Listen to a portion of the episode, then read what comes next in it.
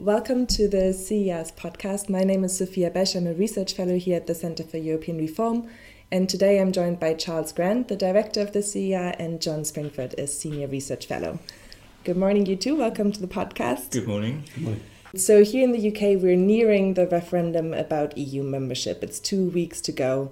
And over the last days, we've heard from a couple of pro-European members of parliament that they might try to force the U K to accept the so-called Norway option. So I'm just going to summarize this really quickly. Norway is part of the European Economic Area, the E E A. It is in the single market. It does not have representatives in the E U institutions, though. So Norway does not have a voice in shaping the rules for the single market. It cannot veto new members to the E U, but it has to accept free movement of labour.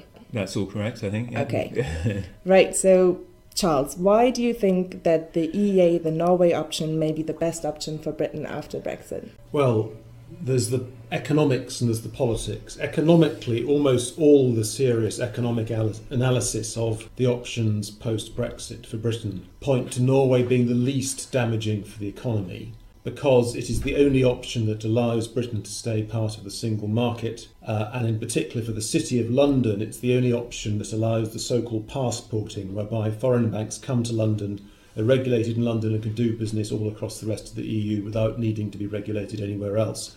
So economically it's the best option. Uh, the question is the politics. If the British vote to leave the E U, many people will vote to leave because they think they're voting against E U immigration. Mm. However, if we went for the Norway option, we'd have to accept E U immigrants. Norway has actually more immigrants per capita than Britain does. But I would just say, hang on a minute, look at the House of Commons.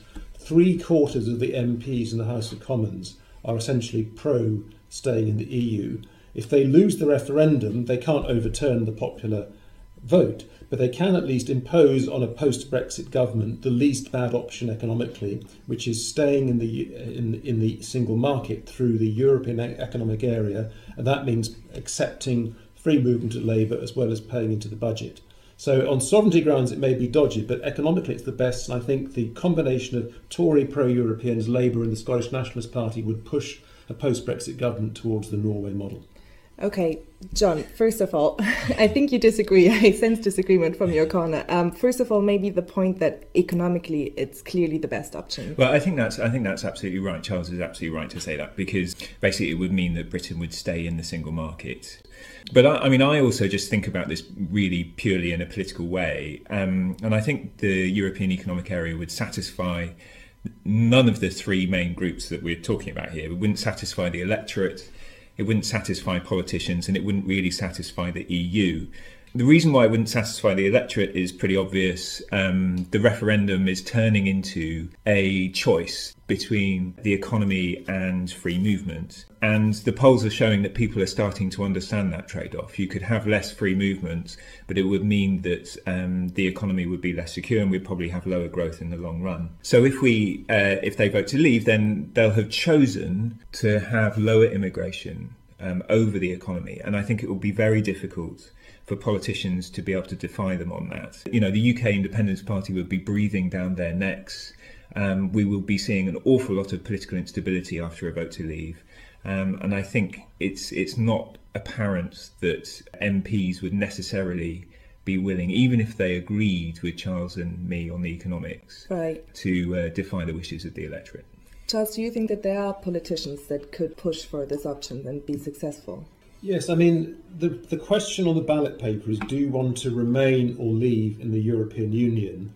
Not whether you want to remain or leave the single market. So, of course, John is right that many people voting to leave will be voting because of immigration, but not everybody. I mean, I, mm. I know, personally know a number of people who will vote to leave on grounds of sovereignty, who are extreme economic liberals, who welcome E U migration. So you can't say that a vote to leave is definitely a vote against E U migration. Maybe two-thirds or three-quarters of those voting to leave would take that view, but not everybody. Right. Um, and politically, I just, I just, I actually think that Gove, Michael Gove and Boris Johnson, who will presumably play a big role in a post-Brexit government if, if Brexit wins, are in their hearts economic liberals. I've talked to them about the E U at various times.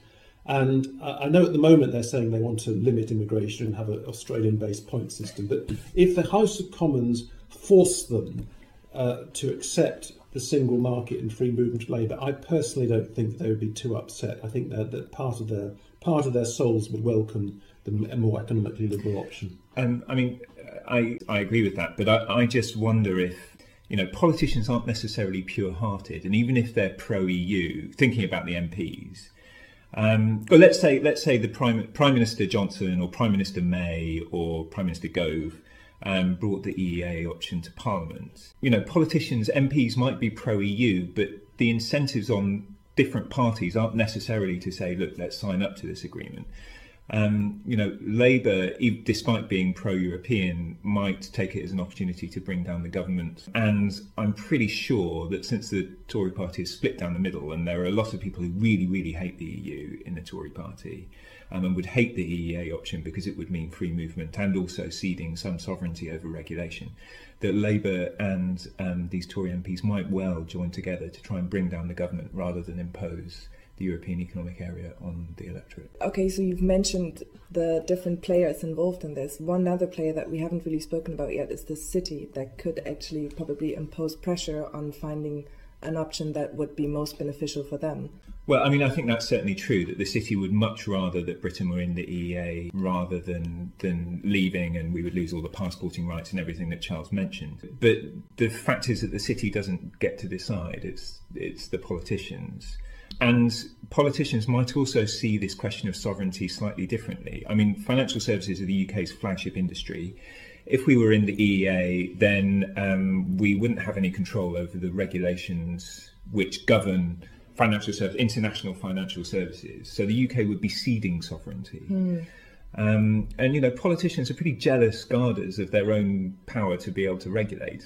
Um, and and I, I'm not so sure that M Ps would be willing really to cede that kind of authority to the E U. Um, I think it's true that the Labour Party would welcome the chance of a general election, and they'd welcome the chance of bringing down a, a Tory government. I accept that, and there will be political chaos probably in all parties after the referendum. But I still think Labour would strongly wish to go for the European Economic Area. This would create huge divisions in the Tory party. That's one reason why Labour would go for it. Labour would be seen as the pro-city party, which is slightly bizarre, but defending the British financial services industry. And another, well, another issue, of course, is whether the E U or not would welcome the European Economic Area. John has said that it wouldn't. I think it, it might do in many ways, because the structures are there, the institutions for the European Economic Area are in place. It would be relatively easy to slot the British into those structures without the needs for years and years of complicated trade negotiations, which the other options would probably entail. I mean, I mean, I think that's true, but the only problem is that Norway and the other members of the E E A have some powers which would, I think the E U would be pretty frightened to hand over to Britain. For example? So um, there's this thing called the right of reservation, which means that uh, you know, Norway can refuse to sign up to a particular piece of E U legislation if it wants. Um, it hasn't really used this right of reservation very much, apart from once temporarily over postal services. You know, and the reason for that is because the E U can then suspend market access in that sector.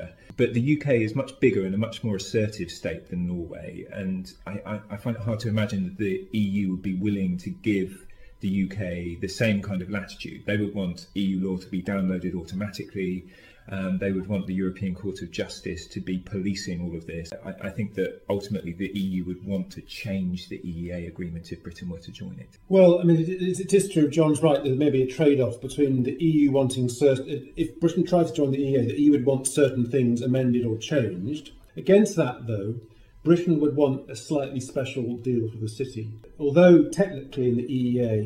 the E U would make the rules for the city and Britain wouldn't have a vote on them. Given that Britain is the major part of the E U's financial, or the, e, the single market's financial services industry, it would in practice, Britain would be certainly there asking for a kind of channel to feed in its thoughts before rules are made. Mm. The French would be difficult, but actually if everything else was going well, uh, they might accept it, and there could be a trade-off uh, between the British getting some special arrangements for the city and the E U imposing a more automatic updating of E E A rules or single market rules. Right. Well, we've seen that you two disagree. We'll let the listeners decide, and certainly we'll see a couple of months from now.